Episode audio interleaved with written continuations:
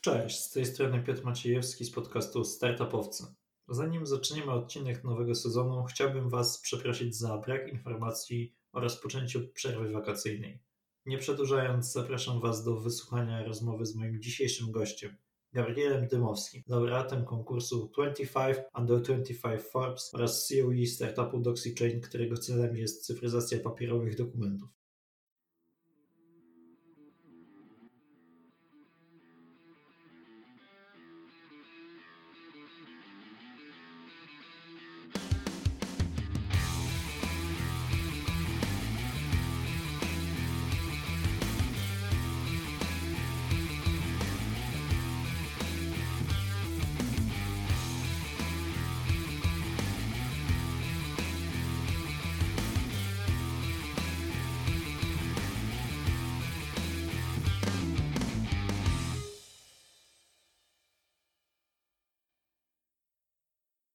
Cześć Gabriel, witam Cię bardzo serdecznie. Dziękuję, że przyjąłeś moje zaproszenie i znalazłeś czas na tę rozmowę. Cieszę się, Piotr, dziękuję bardzo za zaproszenie. Bardzo się cieszę, że porozmawiamy. Na początek takie pytanie, które jest w sumie standardowe w tym podcaście. Chciałbym Cię zapytać, jak wyglądało poszukiwanie Twojej ścieżki zawodowej w ogóle z Twojej perspektywy? Jak to się wszystko zaczęło, że zająłeś się biznesem i zacząłeś w ogóle przygodę z kryptowalutami, znaczy bardziej może z tą technologią, która sprawiła, że rozpocząłeś pracę nad DoxyChain. Tak, więc tak jak powiedziałeś, w technologię blockchain, przy tym za sprawą kryptowalut.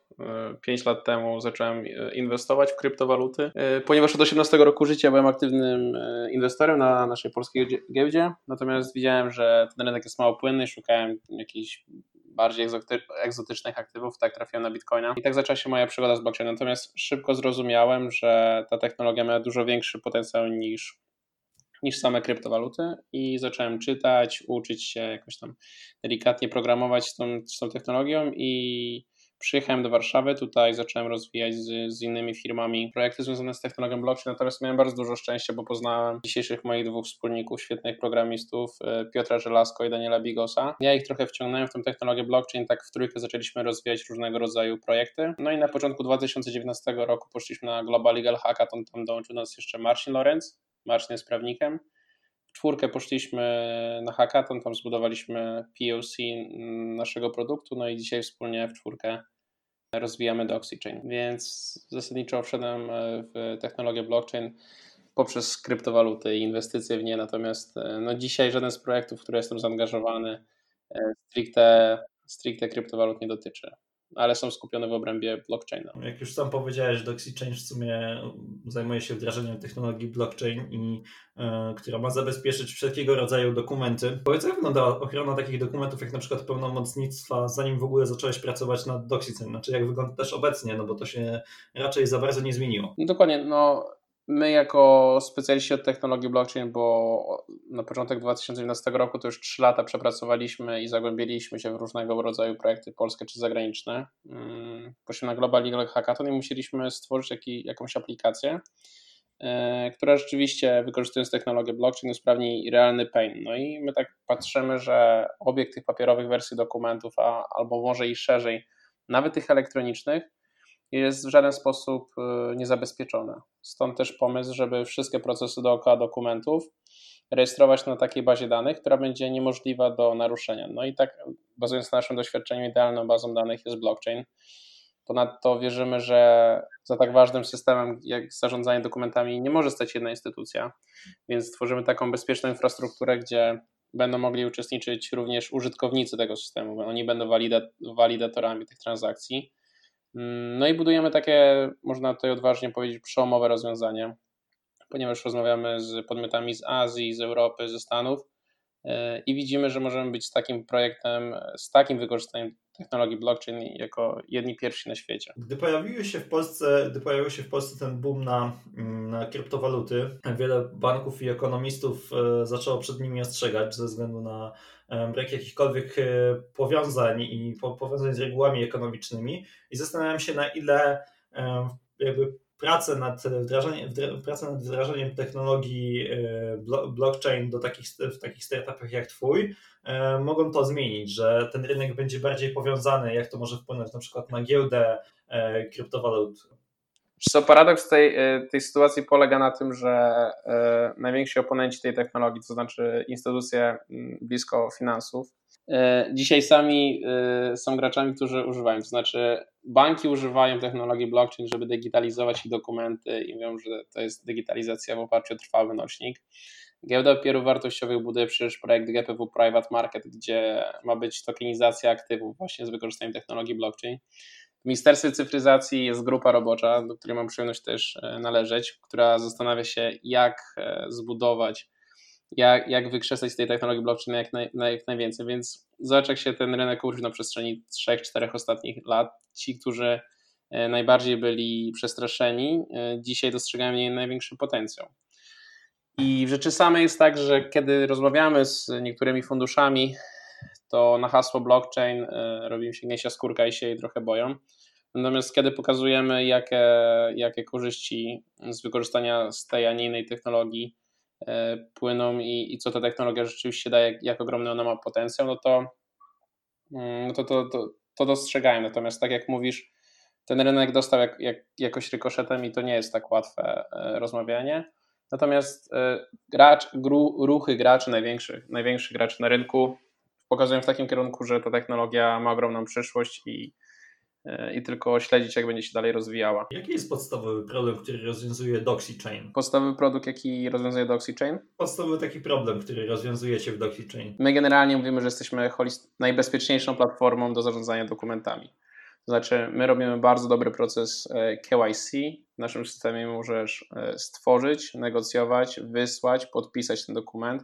Wszystkie akcje są rejestrowane na blockchainie, czyli masz możliwość też śledzenia wszystkich akcji wykonanych w obrębie tego dokumentu. Dostarczamy system, który mówi o nienaruszalności dokumentów. To znaczy, to rzeczywiście jest trwały nośnik.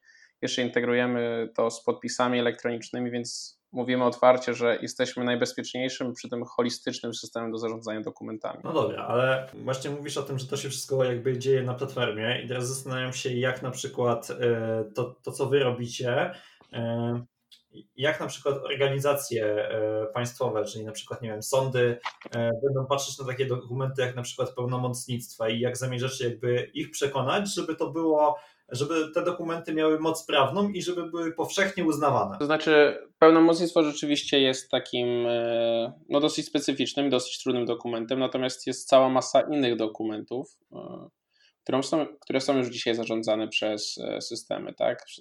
Przez DocuSign czy przez inne firmy.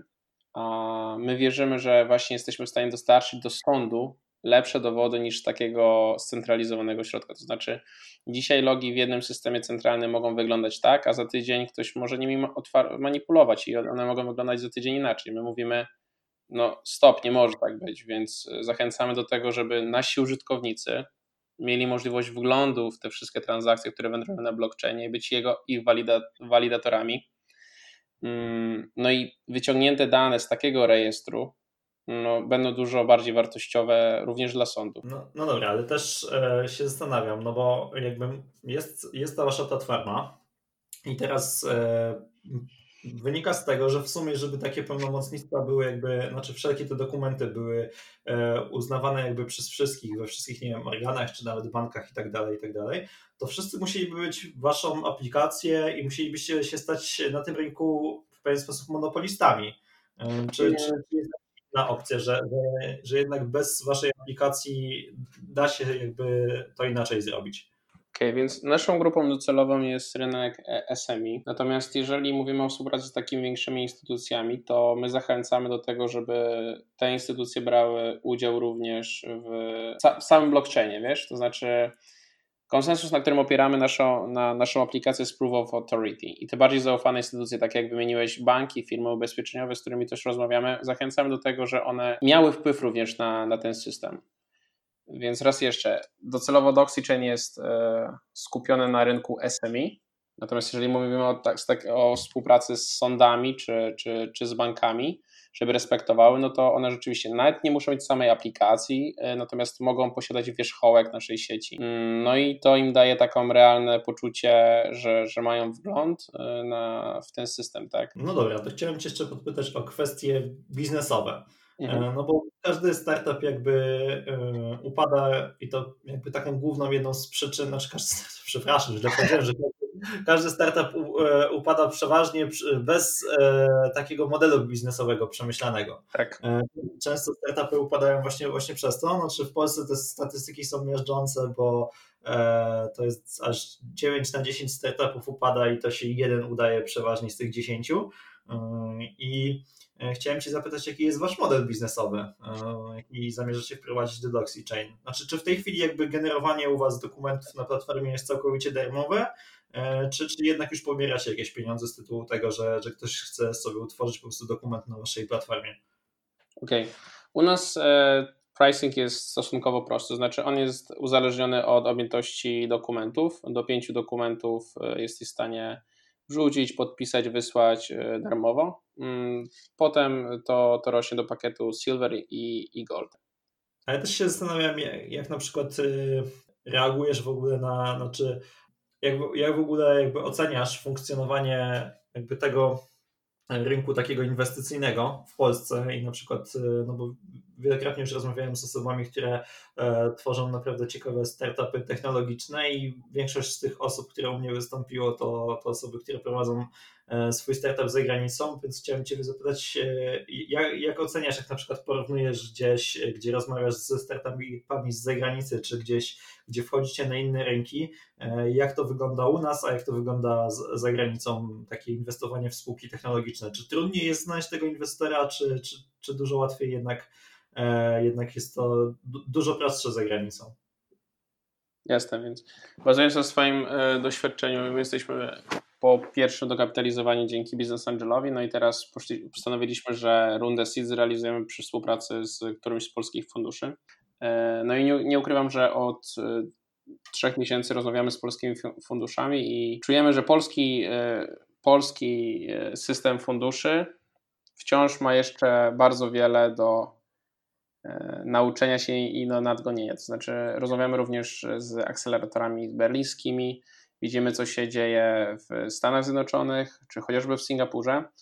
No i widzimy, że te startupy, które działają na tamtym rynku, mają dużo większe wsparcie od funduszy, jak również tamte fundusze mają dużo więcej polotu, to znaczy nie boją się zainwestować, kiedy jest bardzo dobry zespół i kiedy wchodzą na bardzo fajny rynek, nie boją się zainwestować w nich pieniędzy. A u nas w Polsce trochę wygląda tak, że jeżeli jest się do czegoś przyczepić, to zasadniczo wiesz, że zostanie to bardzo szybko zauważone.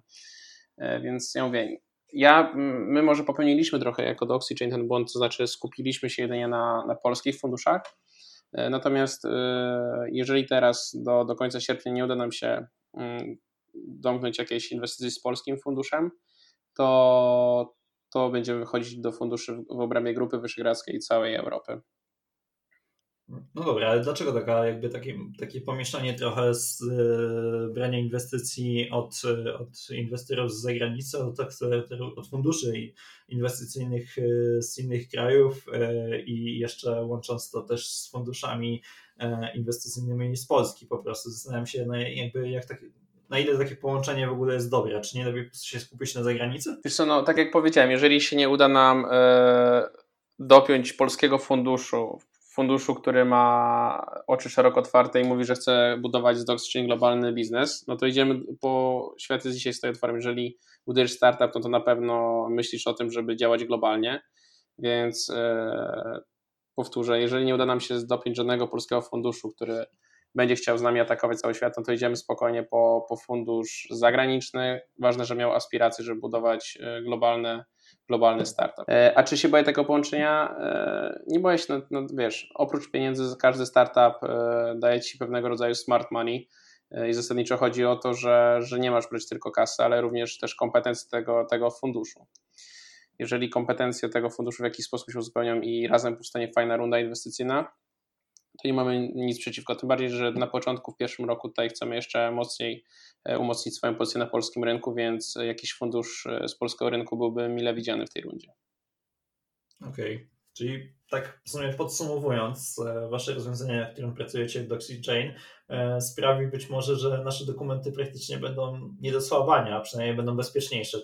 Czy tak to można rozumieć? Że ten system w ogóle blockchain, znaczy o nim się tak mówi, że on jest praktycznie nie do złamania. No tak jak mówię, my wiesz, znamy bardzo dobrze tę technologię blockchain i my mówimy sobie, dla tak ważnego systemu, jakim jest system obiegu dokumentów, jeżeli chcemy, żeby rzeczywiście wyeliminować ten papier i mają na nim również krążyć bardzo ważne dokumenty, to ten system musi być bardzo dobrze zabezpieczony.